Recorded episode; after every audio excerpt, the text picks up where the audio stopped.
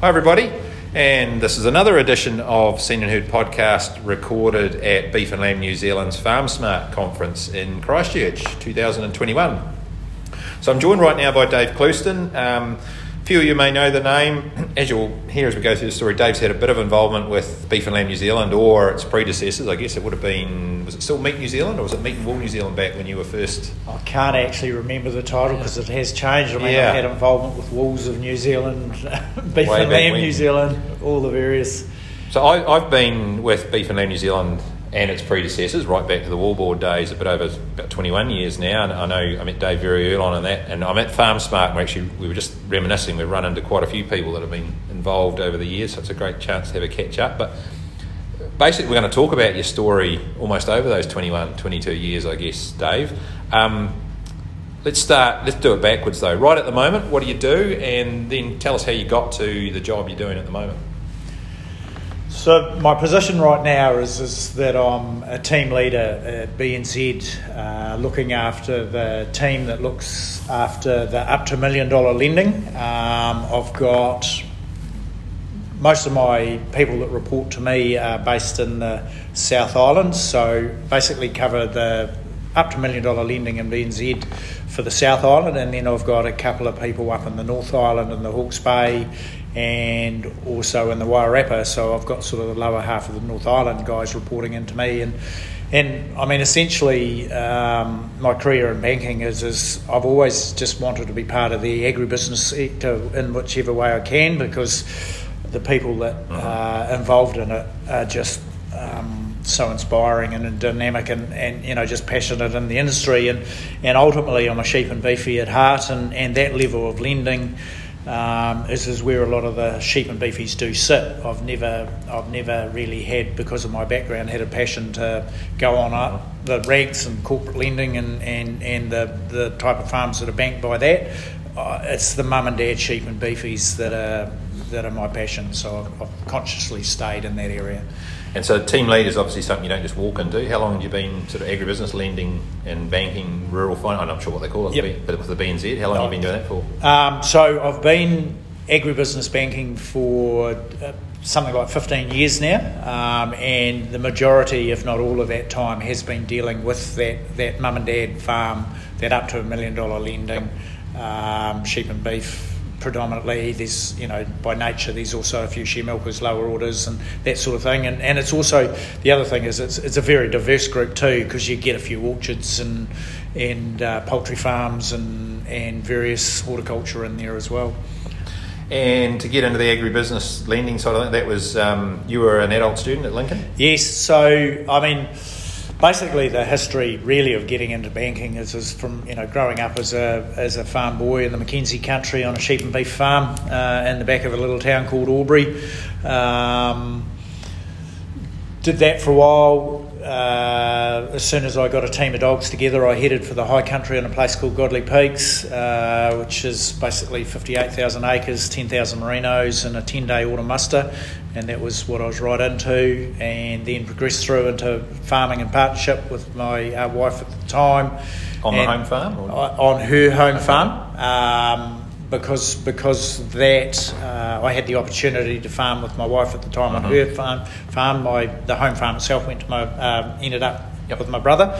Um, and then I had a farm accident in, and in 1998, and that led to farming from the chair for a couple of years, and all the challenges that that involved. And then I left physical farming two years later, and, and decided uh, well, I had a big uh, choice of where to go there, and, and I thought, well, I never did Lincoln as a kid because I was too busy chasing dogs and, and sheep.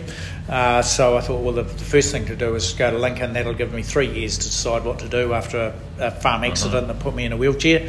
Um, and from there, did the Lincoln thing initially thinking that farm consultancy was the track I'd go. Um, and when I left Lincoln, I got a role with a company called Ag First, who was making pretty good use of the Farm 1st uh, not the, the uh, Farmax, Farmax, uh, yep. program in, in the Hawke's Bay, and they were keen to try and get someone in Canterbury to uh, get the usage up a bit. And despite it being, you know, I've got a huge amount of time as a farm uh, decision tool, and we used it quite actively when we were farming. Um, the Canterbury market wasn't quite ready for it at the time, and, and I got offered a role in banking, and and uh, basically it was a sure thing rather than a slow burner um, at that point in time, and, and I decided to go with a, a, a sure thing Yep. that still allowed me to keep in uh, an involvement in the agribusiness sector. So the, the time, the transition from farming to, to Lincoln and to business wasn't necessarily, you know, forced upon you to a degree, but um, did you enjoy it more than you thought? Or is it something you felt you, I mean, you wanted to stay in farming, Yes. that was the way to it, but Yeah, I mean, ultimately, it, uh, if possible, I, w- I would still be farming, but it, it, it's just not realistically possible to farm to the level I wanted to um, from a chair. So, it, you know, it, it made more sense. And in our monitor time, while we were farming, we were also monitor farmers, and, and that's where we, you know, made a lot of contacts, and also, you know, got a lot of the headspace that I use from that process and the people I dealt with. Um, but ultimately, it comes down to you know at some point in time you've got to realise that you're better off to use your head or your hands, and you know ultimately it made more sense to use my head to stay in the industry rather than my hands. And you throw away line, which I quite, you were the only student who set up the, you set up the front, but it wasn't by choice. Yes, Forced to. yes, yes. No, most people at Lincoln sit at the back if they can, but um, when you're in a chair, they don't they don't have an entrance at the top of the the, the, the theatre. You you do have to sit at a desk at the front. It's funny, you know, Lincoln, it's the same as these events today we're at. Everybody comes in and the, the seats at the back are the ones that are taken first. But Yes. The farming thing, I guess.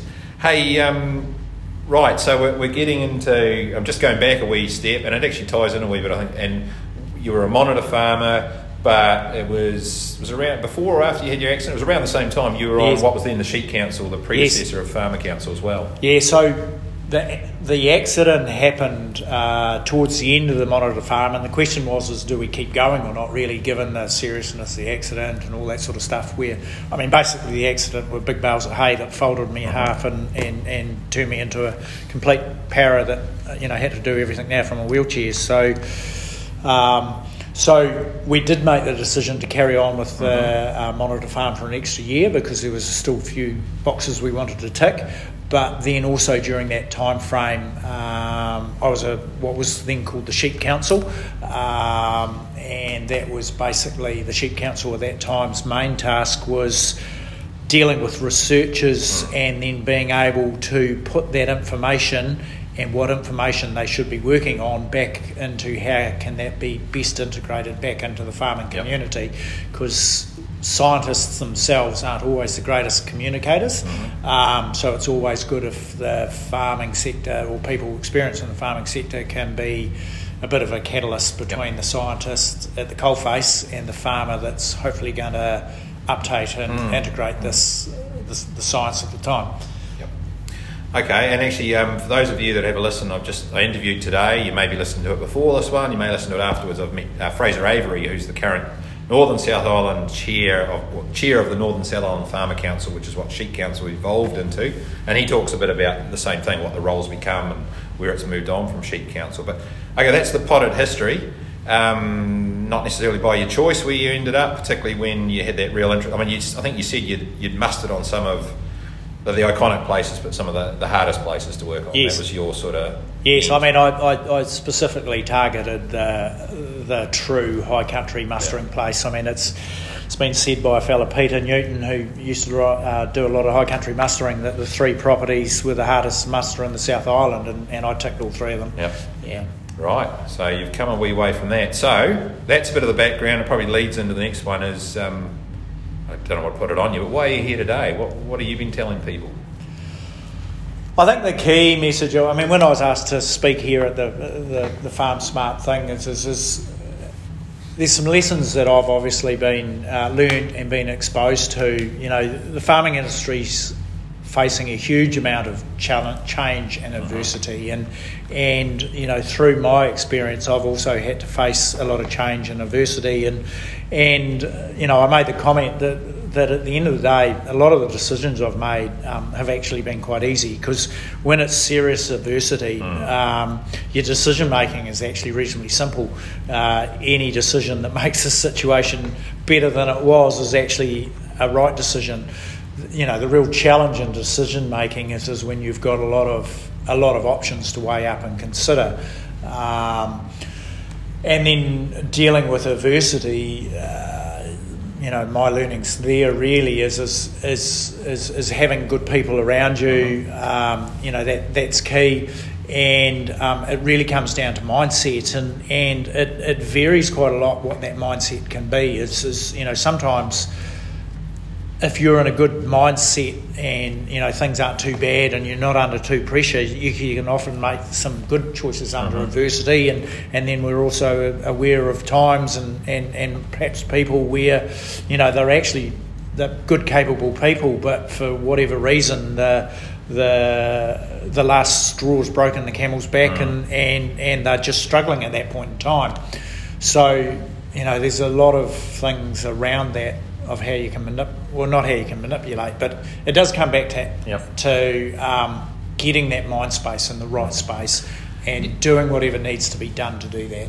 Do you think? I mean, that, that's a human thing. Do you think farming and farmers are, are, and farm families are better or worse at that sort of thing? Do you think because you live the business, it's harder, or I think I think there's pros and cons in the farming industry. I mean, uh, at the end of the day, most farmers have faced a reasonable amount of adversity. Uh-huh. Um, it's just part of nature. They've, they've dealt with things from a young age. I mean, they've seen their pet lamb die and their, their favourite pup get run over and all those sorts of things. So, it's adversity and change is not new to the farming industry. I think. Um, so we're naturally predisposed to be quite good at handling it. Yep. But I think the the other challenge in the farming industry is is, is more and more we're not masters of our own destiny, mm. and we mm. have to face the change that others are trying to bring to us, and we have to realise that sometimes, no matter how much we don't believe it's quite right, or we wish it wasn't quite that way, and all that we may not actually be able to change that. Yeah. You know, your circle concerns, circle of influence. Yep. Some of the stuff might be extremely frustrating, and you know, some of the stuff that I see coming through now, I know if I was physically farming, I'd, I'd, I'd find extremely frustrating. I'd think, well, the people that are telling this perhaps don't have a full understanding of, of what they're actually telling us, and, and, and you know they may have an agenda in that. But mm-hmm. you know it does come down to should we fill our heads with that and, and just keep on doing what we do do best, or you know it, there's no easy answer to all mm-hmm. that. But it really the the best one to keep in back in their mind is a circle of concern and circle of influence. Yep. Yeah. Which is. Um, this is going to be great podcast description. I think a number of you will have seen it. Two big circles, an inner circle and an outer circle, basically, isn't it? The one's yes. the things that concern you yep. versus the ones that you can actually influence. Control. yeah. Yeah. And it's focus on that. Yeah. Which one's the inner? The inner circle is the one that you can control, right? Yes. There's a lot of stuff you can't control. So, um, yeah, I don't know how well that's going to come across in the podcast. We might put a link to a video or something of it in the blurb oh. if you. But anyway. hey, um, what else? So what, what have you? You've just spoken, and I was doing another podcast, so I couldn't miss it. So I'm flying blind here. I'm going to trust you. What did you tell people? What were some of those key principles and lessons you were talking about? Well, one of them, um, lots of a bit of my discussion is about uh, you know you have a farm accident, you learn and uh, end up in Burwood, and and some of the lessons I learned. There was three probably core lessons I learned in Burwood, and and um, one of the first things is, is just how powerful your mind is, is in, in either um, how it can manipulate reality or how it can control things. And, uh-huh. and the, the reason I learned that lesson is, is, is you know, lots of going to, to becoming paralysed, you know, you, you your body's telling you one thing and your mind's telling you another and, and you know essentially half of your body shuts down but your mind still thinks that a whole lot of sensations and things going on are very real. And that made me realize that you know the mind has got the ability um, to tell you all sorts of messages uh-huh. that might or might not be real. And, and that doesn't just apply to an injury. That applies to all sorts of concepts and things is you know whether you think of uh, you know you can talk yourself into something and you can talk yourself out uh-huh. of something and it's exactly the same situation and two people who are exactly the same physically can have completely different physical uh-huh. results um, and that's simply because the mind is saying yes or the mind is saying no yep. and at the end of the day if you can control that mind you can turn that failure into success uh-huh. Um, if you're able to understand what's going on and get your mind in the right place. The other one, uh, the key one, and, and I think Fraser also touched on it in his one, if, if people are listening to that, is, is having the right people around you. And what made me trigger to that is, is when I was at Burwood, I had two very different type of nurses that were fundamental to my recovery. And, and the first nurse was very motherly, kind, caring, uh-huh. and she was exactly the sort of nurse that I needed when I was uh, at my most broken and pretty much helpless. You know, at that point in time, you need someone to lean, lean yep. on and and do stuff for you and, and help you along. Um, but that's only for so long. And then the other nurse that was very fundamental was she was very much a go getter and, and, and don't don't muck around and, mm-hmm. and, and don't feel sorry for yourself and get on with it. And she came along at the perfect time to realise that you know you actually just you know don't feel sorry for yourself and get going again. So it's the same in life. You know, sometimes when you're down, you do need someone to to pick you up uh-huh. and get you going, and, and you know, you, or you need to go and have a chat to mum, and, and she'll sort you straight. And, and sometimes you actually need to find someone that'll uh, tell you to pull your head out of your bum and, and crack the whip and and and to you know get going again. Yep. So you need some. Sometimes you need mothering. Sometimes you need someone for inspiration. Um, so that was the what I learned about getting them people. Getting the right people around you. Don't try and do stuff yourself in adversity or when facing challenges. Use the people around you yep. that are appropriate to your need. Yep. So the power of the mind, the right people, and was there a third one? Yeah, and the other one, um, when I first went to Burwood, they stick you in a room by yourself, and you know you're all broken and feeling mm. sorry for yourself and all that, and, and then they stick you in a room with four other people, and when they first did that, I thought, oh, this is just our health system. They can't afford yeah. the, they can't afford the room to put you in because you know naturally when you've been seriously beaten up, you don't really want to be in a room with mm. four other people. But then I realised that it wasn't actually underfunding; it was actually psychology. Mm-hmm. If you're feeling, you know, if you are beaten up and feeling sorry for yourself, or there's that sort of thing going on, the very last thing you want to be is in a room on your own, festering mm. away and dwelling on things you need to be in a room to see that other people have also got the same challenges. Um, you've got, also got to see, have, you know, grow together and see, you know, you're with four other patients that are progressing through the injuries, their injuries as well. And, and you just realise that there is a life still going on around and a world still happening. Um, yep. So, you know, that's the other key thing is, is, you know, in change and adversity, don't shut yourself away and fester use, uh, you know, realise that there is still a world that's out there happening, people in the world that still need you, uh, those sort of things. So, and is this the sort of thing now you're in a, in a rural professional type role, you're, you're, talking through with your clients, basically how they, I mean, you're talking about what happened to you sort of personally, but you're talking about how people apply this to their not just their personal life but their business life as yep. well. This is yep, and it, it, certainly helps when you when you you know having that conversation involved in their businesses is, is you know, getting the right team around them, mm. getting a little bit of um, capacity in their business mm-hmm. to handle adversity. Uh, you know, that's one of the questions from the floor is, is you know, what, what, what do you say to clients if they asked, um, you know, what's the best thing they can do in their business? And mm-hmm. at the end of the day, is, is most businesses at some point in time have been successful by taking an element of risk. Mm-hmm. And then also, you know, once you get through that risk or growth period, you actually need to have build some adversity, whether that's cash reserves or people around you or even if it's just that bit, big pit of silage or that, that yep. extra bit of, uh, you know, uh, two or three gra- um, silos of grain or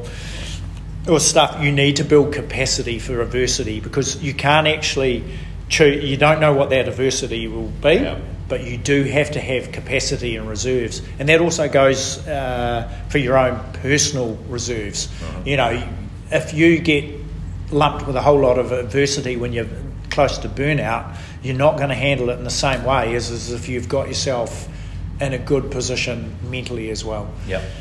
So that's looking after yourself, what Fraser actually called it, the me time type yes. thing, sort of thing. Yep. Yep. Yep. Yep. Whatever it is to do that is, is you know, whether it is fishing or or just to, you know, watching a bit of sport or, or just time to get out of the place. And I think that's the other challenge that farmers do sometimes is, is they just get tied to the property, mm. get off the property for periods of time.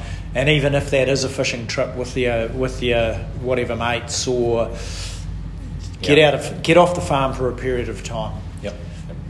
Now, one of the other things I had in the notes before this, and as I say, I wasn't able to get to your talk, but um, it's around that stuff you talked about, which I guess is under the resilience and, and, and capacity to handle adversity. But I think you talk specifically about risk plans.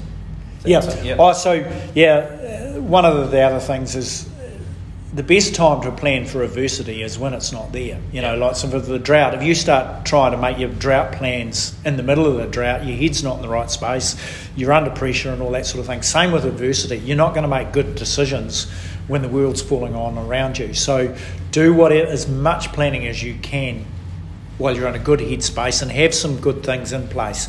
Lots of, you know, the obvious thing is this key person insurance. Who is going to run the farm if you can't? Mm-hmm. Um, have you got have you got the capacity to pay someone to come in and do that? And ACC is, you know, ACC's got its faults, but it's actually a very good yeah. system. You know, it's saved a lot of people's bacon really is by that you know they, they, they can step in and fund a lot of things. But you know that key person you know you probably need insurance for that. You know can can you put a manager in and can you pay that manager? Because most a lot of mum and dad farms can't afford yeah. to pay a manager. And um, to be is that something you found out the hard way or did you well we did have we did have some key yep. person insurance and we did have ACC I mean our lesson from that and I believe they've changed that is is when I had my accident, they assessed on the last financial year. Well, our last financial year was a drought and a year that we'd done a lot of uh, development and fencing, so that it, you know, probably yeah. ended up in, in, repairs and maintenance. And so our farm income that year was actually quite low. Um, it was the lowest of the previous three years. They, I think, they then have now moved to a rolling three-year average, and that would have made a huge difference because essentially we ended up on I would have been better off on a um, unemployment benefit yeah. than the the benefit than the the, the three year or the, the results of that previous twelve months. So for those that aren't, a key person insurance is a thing, just like you take out insurance on your, yep. your house, your property, etc. That's um, yes, yeah, that's definitely something that you should be considering because you do not know. No one plans to have an accident, and it could happen in five minutes, it could happen in two hours, it could happen in two months. You don't know if you're yeah. going to have an accident. No one gets up in the morning thinks, I might have an accident this morning. And is that something in addition to ACC payments, or do they? Yeah, so no, that um, key person insurance is generally through an outside provider. Yep. Yeah. Yep. But if you the worst happens, you still get does ACC reduce because you're getting that, or are the two? It's actually a top up as well. Uh, I'm not the person okay. to advise on that. You need to, no. you need to talk to an insurance yeah. advisor, and I know everybody hates paying insurances, yeah. but it is one to seriously consider because you know you, you, you can have income protection and you can have key key. Mm. Person insurance because yeah, you might be able to protect your income against adversity, but if you're taken out of the business, what will happen? Yeah. There's probably not many farm, you know, not, not, not necessarily to as serious an accident as you had. but There's probably not many farmers around who haven't had a incident of some sort that's taken them, yes, taken away their ability to farm. Yeah. Oh, there's heaps. Yeah, even a broken leg can, yeah. can do that. Yeah. yeah. Um, hey, awesome, Dave. Um, that's a bit of a snapshot, a quick summary. What else? Is there anything we've missed? Just in that planning thing, the other thing is is is um, you know have a farm plan. You know, uh, you know when you're going to put the rams out and when you're going to when you're going to vaccinate the ewes and when you when you have to have a crop in by and all that sort of thing. We used to, fortunately, due to our monitor farm time, have a calendar of operations where, you know, you know that you're going to be doing the toxovax, so order the toxovax six weeks early instead yep. of turning up and looking in the cupboard and going, "Oh bugger, I didn't, I didn't, I didn't order that toxovax." Um, just that sort of thing. So if someone does have to come in and operate the farm, they know, you know, there's a lot of people there that can run a farm reasonably well mm. if they come in tomorrow. But if you want the farm to run well, have those key timings written down so someone it's there available. Same with uh, a map. You know, if you know where to go and bleed an airlock in your water system. Mm chances are someone coming in won't. They might yeah. spend two days looking for it. Whereas yeah. if you'd happen to put an X on a map, yeah they can go there in five minutes. Yeah, all that sort of stuff. All right. Hey, look, that's uh, um, a really quick snapshot. I, um, for those of you that didn't get the chance to, to hear Dave, um, that's hopefully a summary of what you, you talked about. Um, you're not on the speaking tour regularly, though, are you? Now you've uh, got a full time job, so if they missed you, that's it. Chance is gone. Yep. Brilliant. All right. Hey, look, um, Dave. Unless there's anything else. Thank no, you. no. That's. I think the only other point I would like to make is, is with with accidents it's not just you that you're putting at risk. The your um, it's got a huge impact on everybody around you. You know, your, your parents, your your kids, your spouse. Um, when you're the focus of an accident, and, and, and as I said in my speech, when I came back from Burwood, I had a mountain of cards and well wishes from people in the district that I only vaguely knew, and, and I had actually quite a lot of support around me. But, you know, for those also impacted in your family, you know, their life has also significantly changed, and, you know, it does impact them hugely. So, you know, the first message is, is, is you're not putting yourself only at risk but then also be conscious of the other people around you also need support as well. Yeah, brilliant. Great. All right, on that note, thanks very much, Dave. Thanks, Aaron.